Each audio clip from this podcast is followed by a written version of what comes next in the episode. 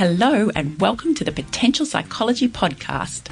I'm your host, Ellen Jackson, and it's my mission to share the science of human behaviour in a practical, fun, and inspiring way.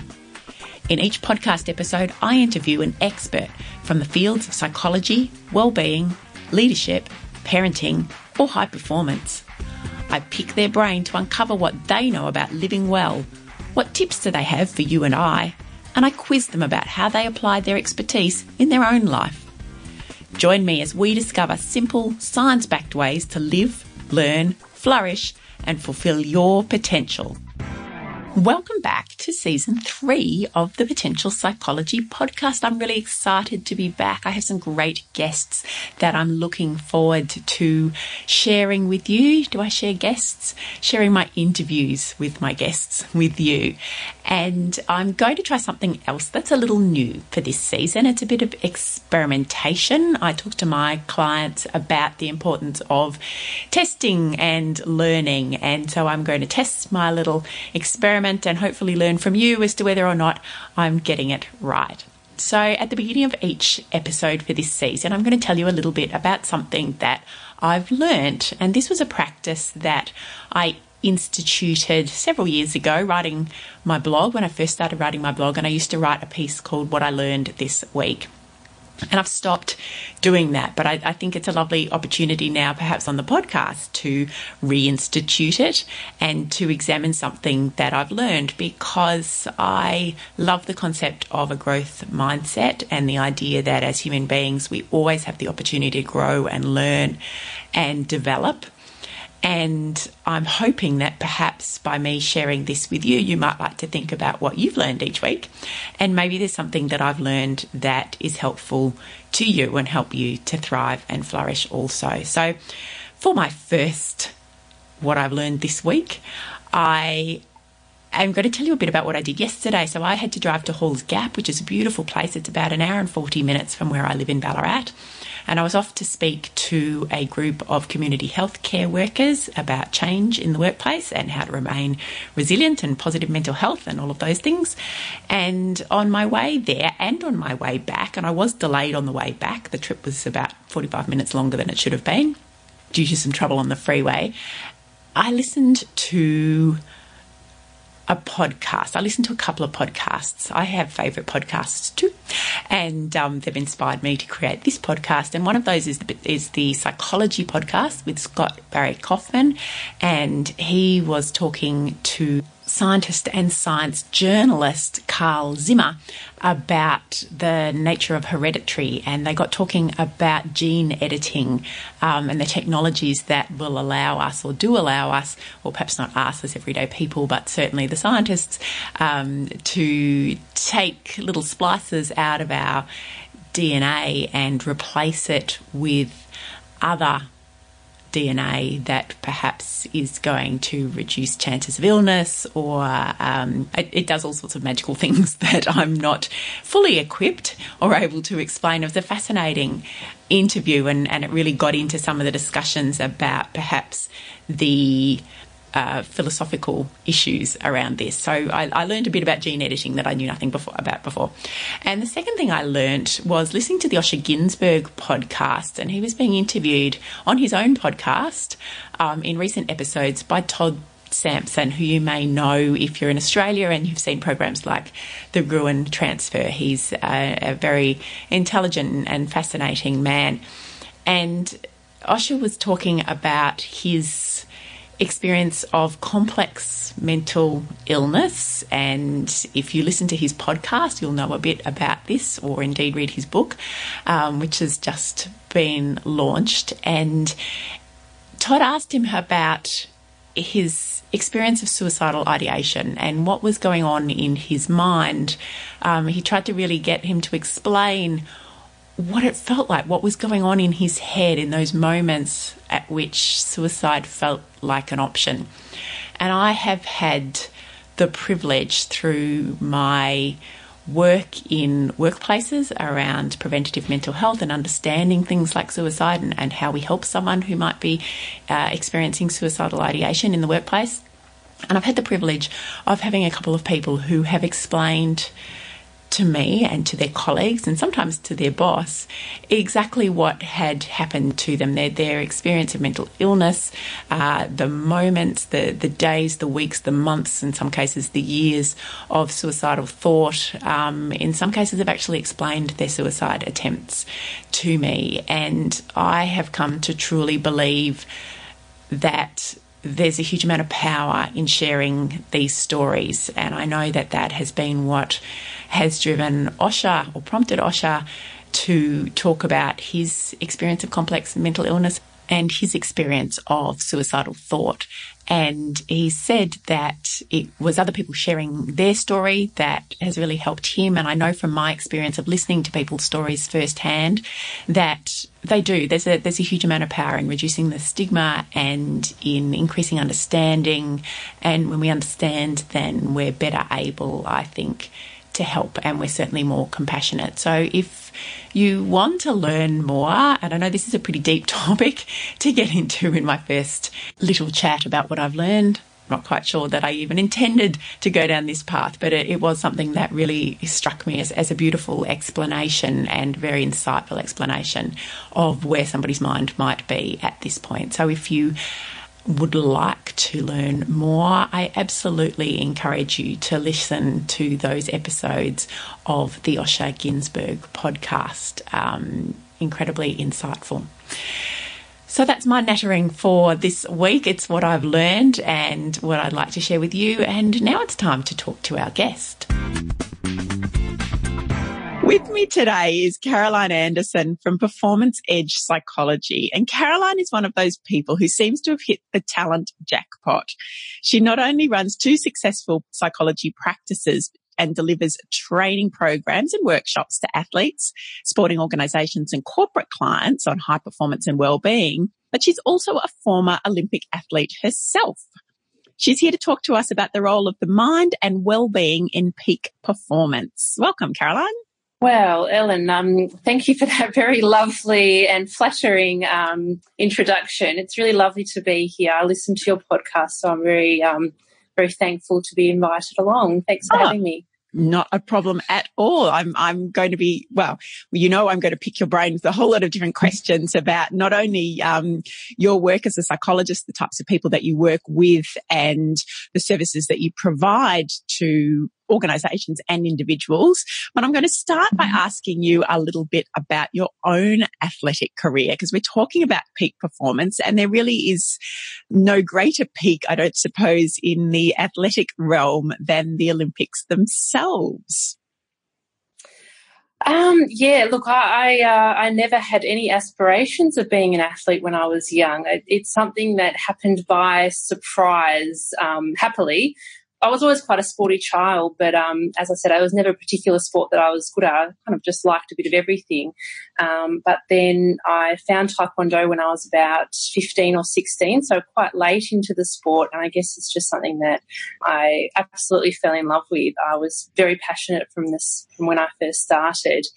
And again, even when I first started, it was just fun. It was a hobby. I never thought that I'd even get to national level or you know, yet alone international or Olympic level. So I think it just grew out of the love of it. And as I got older and as I trained more, um, it just kind of happened quite naturally and quite quickly.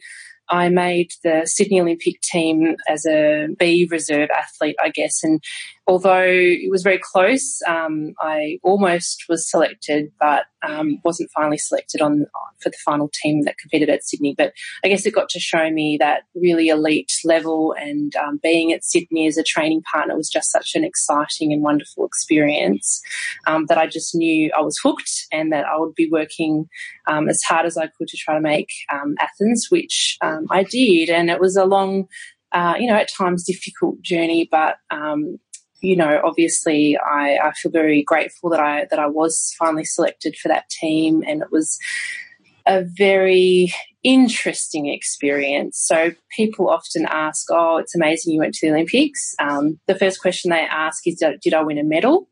and the answer is no.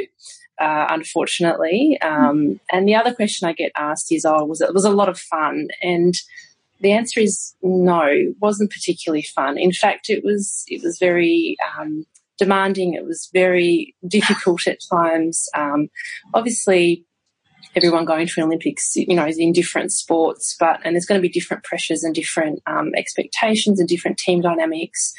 For me, um, look, it, it, was just a very challenging time, and learned and I learned a lot about um, that that really elite level sport, um, what being an Olympic village is like, the kinds of pressures that that I face and that athletes face, um, and it certainly can be very challenging. Yeah. Yeah, I suppose that, I mean, it's probably a perspective that not many of us have really considered before that uh, watching the Olympics, you know, it, it is made out to look like a whole lot of fun. I mean, I, I know we all kind of understand that there's a lot of hard work that goes behind that and, and often mm. there's heartbreak and, and you see a full range of emotions. But, you know, we're comfortably sitting on the lounge at home watching and probably don't have a, well, I'm sure we don't have a full insight into perhaps mm. that full range of emotions or, or what it must be like. I mean, it, it must be quite a surreal experience turning up at the Olympic Village surreal, but but just uh, real and an intensity like nothing else. You know, one can experience. So you know, in sports we can go to world championships, but but nothing compares to the Olympics. You know, in terms of the pressure, even the politics, even even the financial issues that come along with that, um, in terms of funding implications for not winning a medal and uh, you know, it is just a very intensive environment um, that can either, you know, I think some some sports or some people can get that really right, and sometimes it's not always going to go right. And you know, I certainly know what it. Yeah, I guess I could I could definitely feel that um, that it was quite a difficult um, time. And, and I said, uh, you know, I'm quite open about that. Like, I think it's good to have that conversation because the a lot of people do talk about, and, and it is a really positive experience, but it's also, you know, very demanding.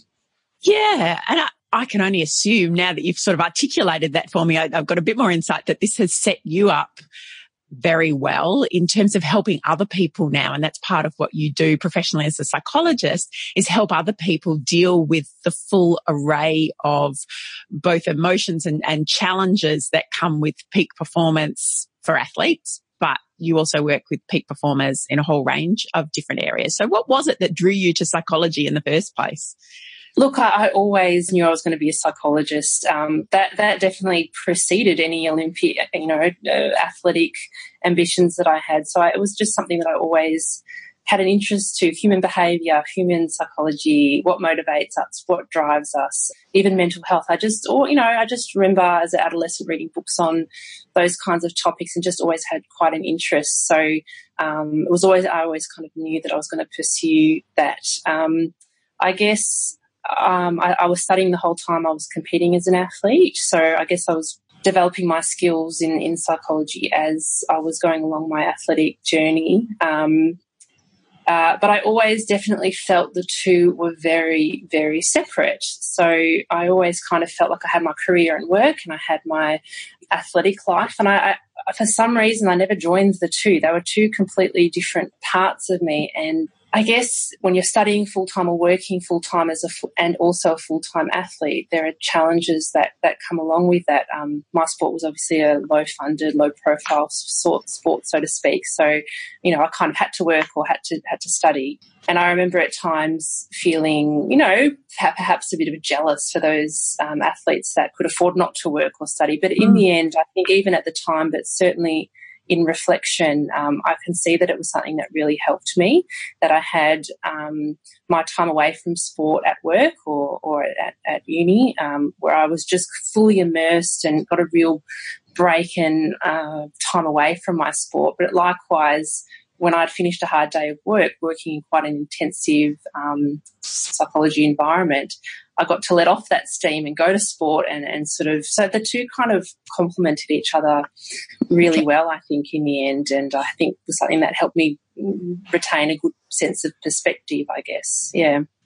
So that so it gave you a sense of balance. I'm wondering too whether while you were actually in that experience and and I know it was kind of early in your career as a psychologist, but do you think there were things that you were able to draw from psychology and from what you were learning about these things like motivation and mental health and well-being that you could use mm. or that hmm. gave you perhaps an insight that perhaps other athletes didn't have at the time? I, I question this a lot. You know, many, so this is, you know, 12, 13 years down the track. I don't think so. I really saw them as separate because um, I was training and working in mental health. It surprises me that I didn't utilize the psychological aspect of, you know, and preparation in sport. I mean, you know, I was, was with VIS and I had a sports psychologist. I just, you know, and I thought I'll try this and see what's going to help. I, I don't know. I don't know if it wasn't perhaps it wasn't quite what was working for him. But I don't think I put enough emphasis on the psychological aspect. The thing is with athletes, we get really trapped into the mindset of training harder. You know, it seems it comes all down to the physical aspects of I, I, just need to get, you know, fitter, train work work harder, have more strength and conditioning. And and sporting organisations can get into that too. It becomes all about the technique or tactics or strength and conditioning. Um, and that's even back then I always felt like I had to put my emphasis and time because there is only so much time in a day, mm. and I, oh, I chose that that angle. And looking back now, I realize there's much more I could have done. There's much more I could have drawn for or read more or, you know, and I guess that, that, that's part of what, what I am passionate about and working with my athletes, that the mental side is just so important, but I just don't think I understood and maybe I wasn't mature enough. I just didn't, um, probably didn't understand it enough back then. Yeah. And do you think it, do you think as a profession it's changed over time? I'm, I'm, going to ask you shortly a bit about, you know, how athletes are using psychology now, but do you think that's actually changed over time? I mean, I certainly get a sense working in workplaces that we're starting to get as a profession or maybe as a community, more of a kind of well-rounded view of where some things like psychology and mental health fit in across the spectrum. You know, we are talking about mental health in workplaces, for example, that just wasn't done 10 years ago when I, well, I started out 20 years ago, but even 10 years ago, it wasn't talked about. You know, are these concept's still relatively new. I know sports psychology's been around for a long time. Yeah, yeah, absolutely. I can I think like anything like psychology itself, there's always changes, there's always new research. I think my so this is just from a personal perspective of having had um, some sports psychology, you know, 10, 15 years ago. Um, I, I just feel like it was a bit basic, like there was basic strategies around visualization, relaxation, um, positive self-talk. It just was stuff that just didn't kind of hit the mark for me. And I mm-hmm. think, mm-hmm. yes, over the last 10, 15 years, there's been a lot of, there's so much more dynamic and interesting and, and, and new ways of, of, working with athletes that are constantly evolving and changing. And I think that stuff really can help and really makes a difference. I think in terms of from an organized, you know, sporting organizational perspective, whether there's more uptake it's not still where I would like it to be. Some sports mm. have no, like I see athletes that have competed at multiple um, Olympic Games and have never seen a sports psych, have never had any or any psychology intervention. And I, I think but why? You know, we're, we're 15 years down the track, you know, like surely we understand more about the brain and about, you know, the impact of, of our mental game on, on sport. So look, I, there is change, there is more embracing it, but I still think that we have a long way to go to fully um, see, you know, our mental preparation in sport uh, just as we see physical preparation. Yeah, and maybe maybe that reflects you know, across the board, the, the spectrum, maybe about community that we're still kind of delineating physical health and mental health. Um, as two mm. separate things. And, and often when we talk about mental health, we're really talking about mental illness, not about health in a positive sense, um, yes, which is something that I talk a bit about in workplaces. So it, it's kind of still a burgeoning field with lots of opportunity. Caroline, one of the things that I, I, took a look at your website and you have a fascinating video on your website in which you interview or talk to a number of Olympians about well-being and what well-being means to them. And I'll put a link to that in the show notes because um, I think it'll be well worth our audience having a, a, look at that as well. What struck me about that was that a lot of the people who were talking were perhaps past or, or athletes who had participated in the Olympics in the past, um, and they seem to have a good sense of the importance of well-being and the you know reflecting on the fact that their mental health was just as important. And this goes a little to the question I asked you before that, you know, do you think they felt that at the time? Do you think this is something that they've discovered upon reflection? And do you think it's consistent across all athletes? That's interesting. Look, in terms of the, the people I interviewed, I chose them for a reason in that I knew that they would be embracing these concepts mm. and, you know, they were very self-reflective and, and, you know, they, they certainly could see that link. Um, in terms of in the whole, I think it's still a new conversation. I think it's still, um, which I, you know, again, it seems so logical and obvious that you're not going to get good performance without well-being, but it's, it's, seriously, it's still a new conversation. I think you know, language and the way in which sporting organisations are talking about well-being as has definitely changed. We see it in AFL. I work a lot with cricket. We're definitely seeing that begin to happen. I still, again, I still think we have some way to go. Essentially, you know, at, at any the core of any any performance is us as a person, as an individual, and if if we're not well within ourselves, whether that's psychological, physical, mental, um, you know, we're just not going to, it's going to impact on performance and it has to be the start of the conversation, you know. So um, I, I, like to draw, when I work with athletes, I draw like a bit of a, a diagram and it's like circle, like I guess layers on top of layers.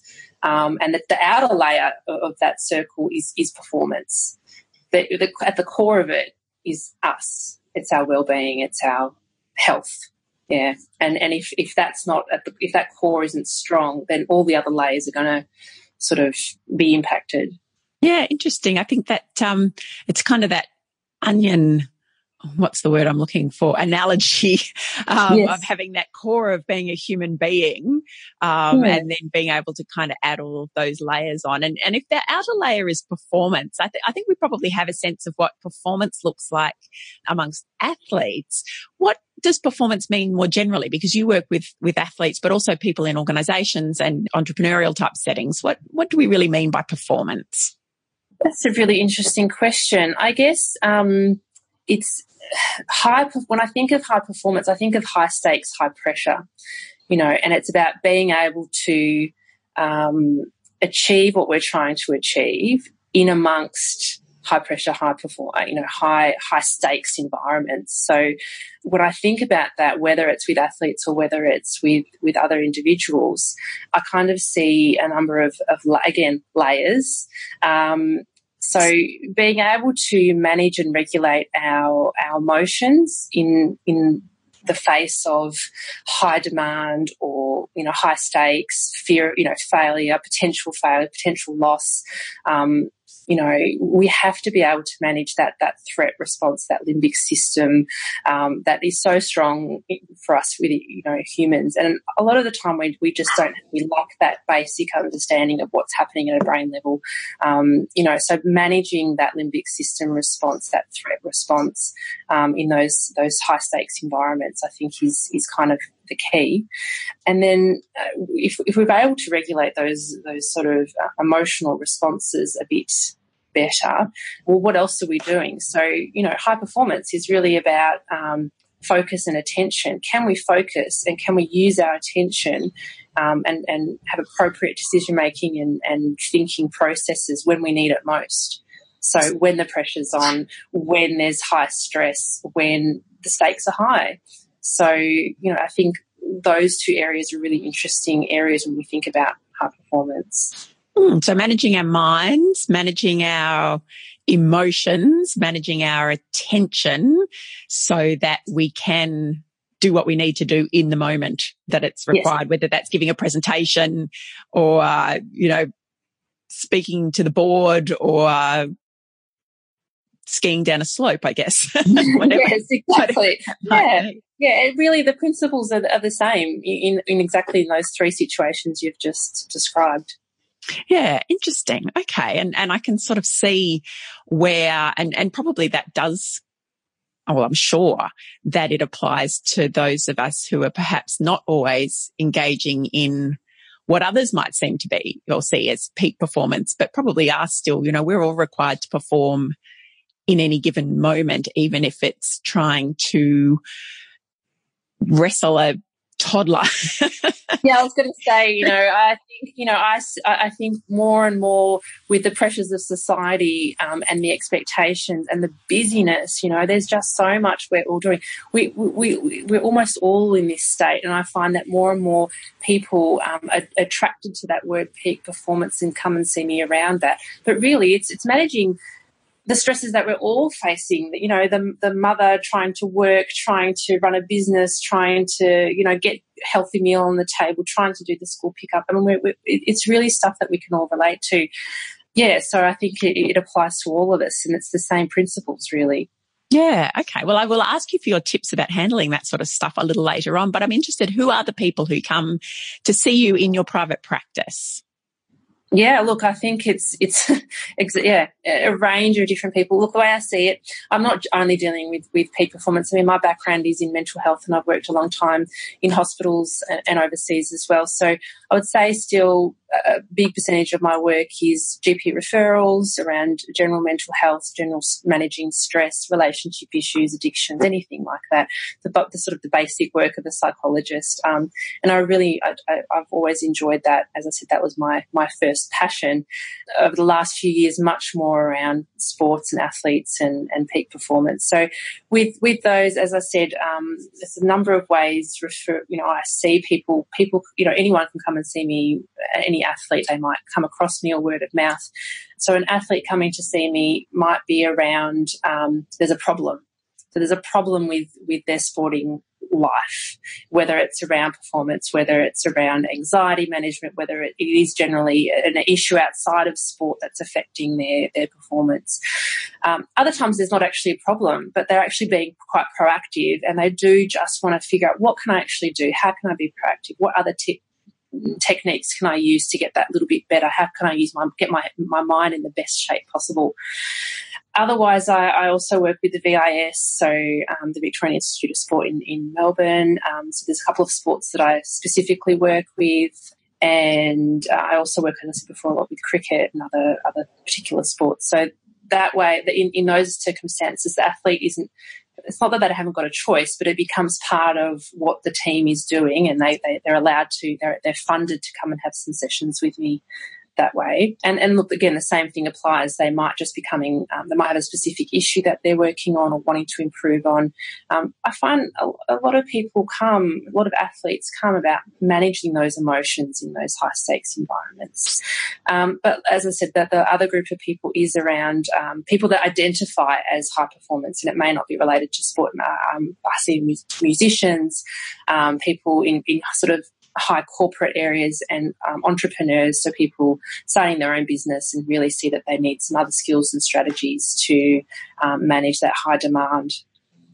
And it's encouraging, I think, you know, just as you were listening and talking about that kind of breadth of people, it is encouraging not only that sporting organizations say offer that opportunity, but that people are identifying and seeing that psychologists have something to offer that helps us to become really well-rounded um, to you know acknowledge that we all have emotions that sometimes make things difficult and that doesn't necessarily mean that we're struggling with a deficit in some area. It's just kind of trying to get a better understanding of, of who we are and how we operate and how we function and and how we can be perhaps more whole or mm-hmm. complete, um, both in terms mm-hmm. of our performance and what we do, but also just in terms of understanding, you know, this kind of brain and body and how it operates and works together. Absolutely. Yep. Yeah, it's, it's, it's really encouraging to see that that I suppose people are starting to acknowledge that, you know, there's a lot that we can learn about how we function from, you know, psychology as a profession and, and other similar allied professions um, that mm. are going to help them both in terms of their performance, but even just in terms of everyday behavior. You mentioned managing emotions, managing stress, managing attention. What are the tips that you give to all of your clients, no matter whether they're high performance athletes or entrepreneurs or uh, whether they are day to day clients. what are the tips that you give them that help us? You know, what, what could our audience use that would really help us all to perhaps improve our performance or our well-being? Yep, absolutely. Look, it's always, again, we start with the basics. I mean, you know, basic sleep, um, hygiene, nutrition, um, exercise. I know you had a great um, podcast on a few weeks ago around the benefits of exercise. And look, I think that's always a good place to start, isn't it? With those, those really essential things at the core of our at our well-being and health. I, I, guess, you know, in terms of uh, other ideas, I think I always like the idea of developing insight and awareness um, into our, our, psychological profile, our personality, our strengths. Um, so I think, and even understanding emotions, as I said at the start, um, awareness of that, um, the limbic system and, and how all this stuff is connected and the impact that it can have in our day to day life. I think so. I like that awareness building aspect. I guess that the other thing that I think is really helpful for pretty much anyone that I'm working with is, again, awareness around um, the activation of the parasympathetic versus the sympathetic nervous system. Um, in our highly complex, technologically disruptive society, um, I think we're, we're just really um, kind of in that sympathetic um, overload of, of cortisol and adrenaline. And it's really easy to get sucked up into that and to not look at um, alternatives that are, you know, what else can we be doing other than just being really busy? Um, you know, uh, getting everything done and doing it all. What, what are the other things that we can really do to, you know, activate that parasympathetic nervous system, which can really, it's so, such an es- essential part to promoting recovery and rest and, um, actually make us perform better. It's just, it really goes against when we're, when we're trying to get more out of ourselves, the human response is just to push ourselves harder. And the hardest thing sometimes is taking that step back and looking at things that are not working harder, working longer. Um, so it's a really difficult concept sometimes for those. And high performers are often perfectionistic. Um, they have really high standards, expectations. So sometimes getting them to do the opposite of that, like it's easy to say work, like, you know, they're really happy if I say work harder, work longer. They'll be like, yeah, I can do that. if I say, you know, actually, what do you do for fun and how do you get good, you know, what do you do for like relaxation and what do you do for just unwinding and time out and socialization? That's, that's really hard. Um, for yeah. them because it's just not, not what that's not their, their zone of comfort because they're yeah. just not used to it. So getting them to think about those, those, um, aspects can be really challenging, but, but so important. Yeah, it's interesting that you say that because I um I remember my dad saying that and and we tend to be one of those families where everyone's busy and everyone's doing lots of things. Um, and that was kind of how i grew up as well. But i remember my dad distinctly saying you know you need to learn how to relax. Mm. it doesn't come naturally for everyone. Particularly to my to my sister who always does everything at full tilt. You know you actually do it, it is something that you need to learn to do. And that's kind of stuck with me because i think it is something that as i've got you know lots of goals, lots of things I'm trying to achieve, busy, busy, busy, I actually have to consciously say, you know what? I need to stop and do something else, whether it's go for a walk or do, I just picked up my crochet last night for the first time in ages, you know, do, doing activities that are unwinding yeah, and, and what people don't understand is how that is connected to their performance. But you know, in terms of the the promotion of recovery, I mean, our brain um, is it's not a muscle, but it kind of operates like a muscle. And and we really we all understand the concept of recovery for muscles. Like if I've had a heavy day in the gym, I understand that the next day I can't go heavy, and yet what we're doing in this in this you know in our busy jobs and busy lives is we're running mental marathons but we're not thinking right well i've had a really you know, stressful or heavy couple of days, I actually actively need to let my brain rest and recover from that. We're not, we're not kind of thinking about mm. it, about it in those terms. Mm. So I think that again, that's really challenging for people who are, you know, in that high performance mindset, but it's such a vital part. It's so integral to, to getting that better performance, I think. Mm. And Caroline, can you just briefly, because I know you're talking about the, the sympathetic and parasympathetic nervous system and that response, but that might not be language that all of our listeners are aware of. Are you able to just really quickly describe what that means? Yeah, so I guess the sympathetic nervous system, it really just means it's, it's a good thing. Like it's what we need for, for good operation and for good functioning. But um, what's happening is we are getting that release of it's connected to the fight or flight response. Um, we are getting that release of cortisol and adrenaline, and adrenaline can be really good in the short term. Um, cortisol tends to build up in the body over time, and it can create what's called an allostatic load or wear and tear on the body. So you know that's when we might be more vulnerable to illness or even cardiovascular problems. Um, so it can sort of if it's if it's too much activation, if we're, if we're too much in that space of the busyness and not stopping and not letting go, that is where there can be further implications as well. Which, of course, if we're unwell, that's going to impact on performance. But you know, the activation of the parasympathetic nervous system is really the reversal of that. It's it's producing different, you know, hormones and, and neurotransmitters in the brain that are really beneficial for recovery and promote. It's that rest and digest sort of state yep. rather than the threat state. Yeah, I don't know if that explained it well. Yeah, yeah. yeah. I think in my mind, I always think of us as the the um, sympathetic nervous system or, or, response being that kind of stress response, that kind of you know everything's pumping harder to get us to keep moving, keep going, keep doing. Um, oh. And the other, and also because I'm a I practice yoga, so that parasympathetic response of just kind of breathing and calming everything down, calming and slowing Absolutely. the whole system down again. Absolutely. Yeah. yeah. And I think, like I said, I just think that that, I think, I think maybe society, we've generally lost a bit of that ability. I think we're very much outcome driven, goals driven, you know, doing more, fitting more in. I, again, I've, I've kind of re-emphasized this point a few times, but I just think um, it's just such an important part of, of what, as humans, as we all need to work on. Yeah. Hmm. So what are your tips then for that restorative process for actually slowing everything down? What do you advise your clients to do? Oh, it's varied. You know, it's very individualistic. What, what, what works for one person isn't necessarily going to work for the other. So it's got to, you know, it's got to be a right, a good fit for them. Um, I think it's variety. I think it's um, changing things up, like doing something outside of the normal routine or habit. Um, being outside in nature is such a restorative aspect. Going away for weekends, perhaps. Um, reading a as simple as reading a book, or of, of course, it brings up around mindfulness and meditation.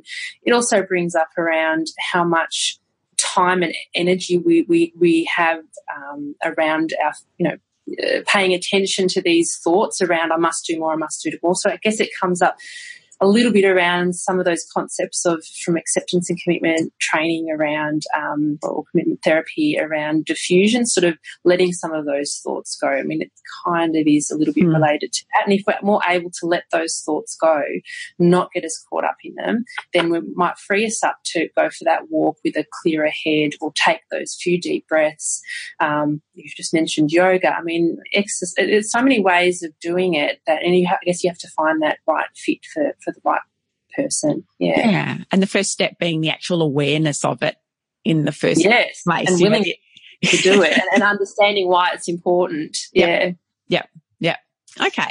And so that, I suppose, I mean, well, my understanding is that if we're able to do that and calm everything down, then it kind of refuels the body and the mind in order to then step up to the mark for the next. We need it. Yes. Thing we need yep. to do. Yep. Yep. yep. Absolutely. Yep. Okay. Yep. I guess there's there's other things, you know, in terms of everyday tips about how to get a bit more out of ourselves. Um, I guess keeping things fun and novel and new, even as, as athletes, you know, we, we, can get very um, caught in the mundane of doing the same thing over and over, but trying to, or as a worker, um, you know, how do we make things a bit more new, interesting, novel, fun, enjoyment? You know, of course, this is going to increase dopamine in the system, which, you know, dopamine is related to the reward system in the brain, which, you know, there's been a lot of correlation with, eh, with that and performance. So I think that's, that's something else to, to think about when working with athlete, um, you know, high performers, athletes, whatever it is. Yeah. yeah. Yeah, I, have been working with a couple of organisations at the moment about workplace on just workplace environment and how our physical environment affects our creativity and our productivity, but also our sense of well-being. And I suppose it is connected to that dopamine and the reward, and even just the simple practice of moving around and working in different parts of a physical location. So going, you know, I, I work sometimes from home and I've just started working from a co-working office as well, which is fabulous because I can say, right, today I'm going to go work at the stand up desk for a little while and then I'm going to go and take my notebook and sit on the comfortable couch or today I'm going to go sit by this office window and look out at the view, you know, even just simple things yeah. like that of just kind of mixing things up to keep. Yes, absolutely. And, and what that's doing is it's also kind of um, increasing, you know, other neurotransmitters in the brain, acetylcholine, you know, that one's really about something surprise and novel. And again, that's related to peak performance and focus. So, yeah, I think that's a great idea. Um, what else you just tapped into was that um, not just making things different, but you know about the social connections, you know those little conversations and um, meeting new people and all you know all, all those kind of relationships and our social connections are so important. Again, all this relates back to peak performance as well. Yeah, it's a different way of thinking about it, isn't it? I think we have been, I suppose, trained in so many ways. And even when we study, you know, I know for those of us who've done psychology, it's a lot of years of slog and study. Um, and there is this mindset that you just keep slogging away at it. You know, you just keep doing it and keep working and, and it's a very single track type focus that I, I guess applies across lots of different professions or lots of different pursuits. But what we're learning is that it's not a particularly helpful strategy for achievement. Yeah, absolutely. yeah. No more just slogging away at it. We've got to think a bit more creatively about how we do these things. Absolutely. And I think the good thing is now we we can kind of even break it down to what's happening in the body and what's happening in the brain and show that these things are the things that are going to work and keep us motivated. And, you know, motivation is going to, you know, increase in our, our performance and enjoyment and all those things are so highly correlated. Yeah, yeah, it's fascinating stuff, isn't it? And we're learning so many new things all the time. Caroline, do you have any other kind of resources or things that books perhaps that you've found helpful yourself or that you know that your clients have found helpful that might help our audience as well? Oh, look, I, I have a, in my um in my consulting rooms. I have a, almost a little library, you know, system going because um I read all these wonderful books, and you know that keeps me um obviously informed, and I'm just really interested in all those things. And um, you know, when I'm talking to a client, suddenly I'll say, "Oh, you've really got to try read this book." So yeah, look, I, am a big fan of um, talking to clients about other things that they can do that that they can um, re- re- research or read up on. I, I, have to say, my my number one book that I will always refer people to is Russ Harris, The Happiness Trap. Um, I'm a big fan of Russ. Um, I think he's a He's done a lot of wonderful things in Australia um, in bringing acceptance and commitment therapy to Australia. And yeah, look, I think the book, book's fabulous and I think it has a lot of great applications. So obviously it ranges from, you know, people who are struggling with their mental health to people um, struggling with other issues in their life or even just wanting to figure out how, how else to navigate, you know, the complexities of life and how to improve that. So I think it has a lot of different applications. Um, it's a wonderful, easy read for clients and for, for therapists alike. Um, I'm trying to think of what else. I also really love The Happiness Advantage by Shawn. Mm-hmm. Um, I think it's a wonderful book, um, and again has has lots of applications. He makes science fun and talks about so many interesting um, and engaging. Um, you know, he makes research sound really interesting and and really applicable into the workplace setting. Um, oh, other people, of course, Brene Brown. I think anything by Brene Brown is, even if it's just a, you know, watching her TED talk on YouTube, I think um, they're very inspiring. And I'll often, again, get people to watch YouTube videos or short clips um, as a way of not just me sort of talking at people, but to you know, to sort of supplement that a little bit. And the last one I would say is um, I really like The Leading Brain. So it's looking at understanding the brain in leadership positions. I can't quite pronounce the author's names very well. Friederike Fabritius and Hans Hagemann. Okay. We'll, we'll look it up. I will put it in the show notes so that people can find it. And actually sounds a good, like a good one for my library because I don't have it either. So excellence and it's the leading brain. And I love yeah. your reference there to, to TED Talks that and, and Shawn Achor in particular, his, um, his TED Talk is my absolute favorite of all TED Talks. And I show it to groups all the time in workplaces, um, for that very reason, because not only is he talking about some really important principles around positive psychology and our perception of what success is. So this idea that, you know, we keep thinking that if we work harder, we'll eventually be successful. And then once we're successful, we'll be happy. And the fact that that is completely backward in terms of what we understand now around success and the fact that really to be successful, if we start with happiness, that's the path to greater success, whatever, mm-hmm. however you define success. Um, but mm-hmm. he is so funny and clever in that TED talk. Um, you know, mm. it is my absolute favorite. And of course, Brene yeah. Brown's TED talk and, and lots of her other, she's got a great little video on empathy, which you've, you've no mm. doubt seen. Oh, it's beautiful. Yeah, often the, yeah, it's yeah. actually wonderful.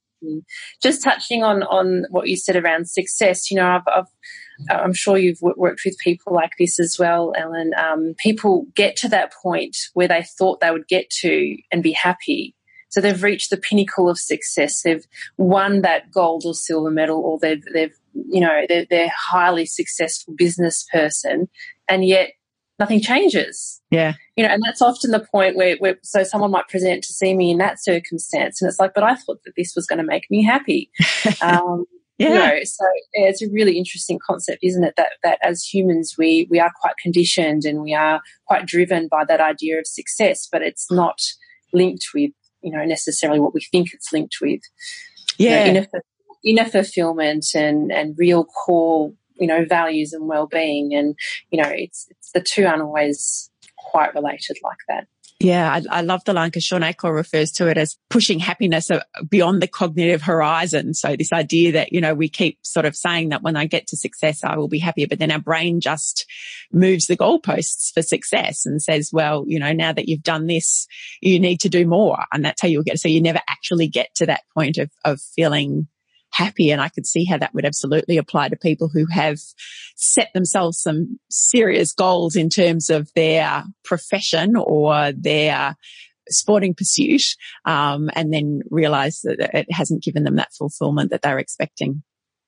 Absolutely, absolutely, and I think it it also ties in a little bit with um, you know, some, I guess, some schema concepts around unrelenting standards. Like we're so driven by that perfectionism and having to get it uh, right in a particular way that there's never that enjoyment and just sort of savoring the achievements that we have had. And I guess that's another thing the, that working with either athletes or in that high performance space around celebrating the achievements and savoring and recognizing them even in the midst of these unrelenting standards so that we can reduce that down a little bit. And, and again, when we're enjoying it more and we're, we're recognizing those, those positive steps that we are making, it will boost that performance. Yeah, it helps yeah. to refuel us, doesn't it? Actually, just you know, sitting in that moment of feeling good about what we've done re-energizes yeah. and refuels. So yeah, I could see how yeah. that would link to performance ultimately.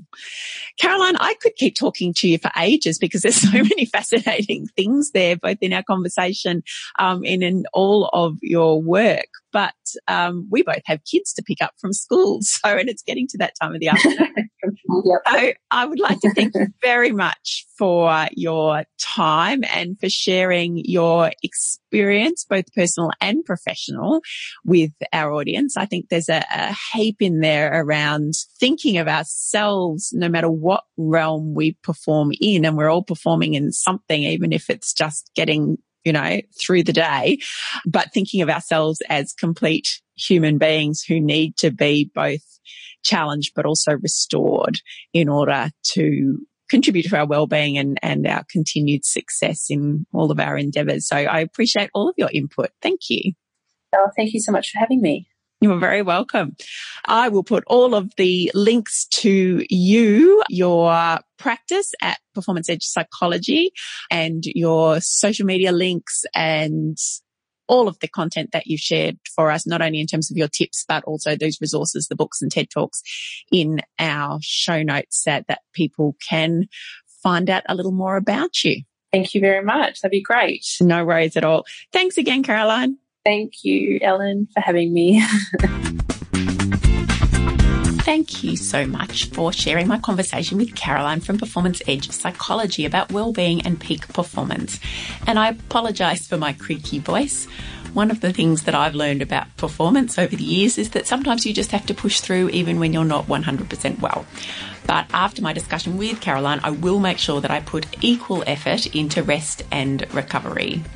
And I have a couple more new things for the podcast this season. Firstly, I want to let you know that the Potential Psychology podcast is available on Radio Public, which is a free, easy to use listening app that also financially supports independent podcasters like me. So I really encourage you, because it'll help me out, to listen to future episodes of the Potential Psychology podcast via the Radio Public app. And I've put a link to the app in our show notes. Now, in next week's episode of the podcast, I'll be talking to Dr. Deirdre Anderson, who is a performance and transition specialist. And it's a really lovely follow up to today's conversation with Caroline Anderson, no relation, because we'll also be talking about sport and athletes and well-being and performance, but with a particular focus on athletes making the transition to retirement.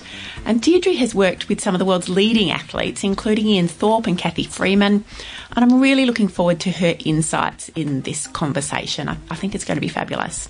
So join me then. In the meantime, have a great week and thank you for listening.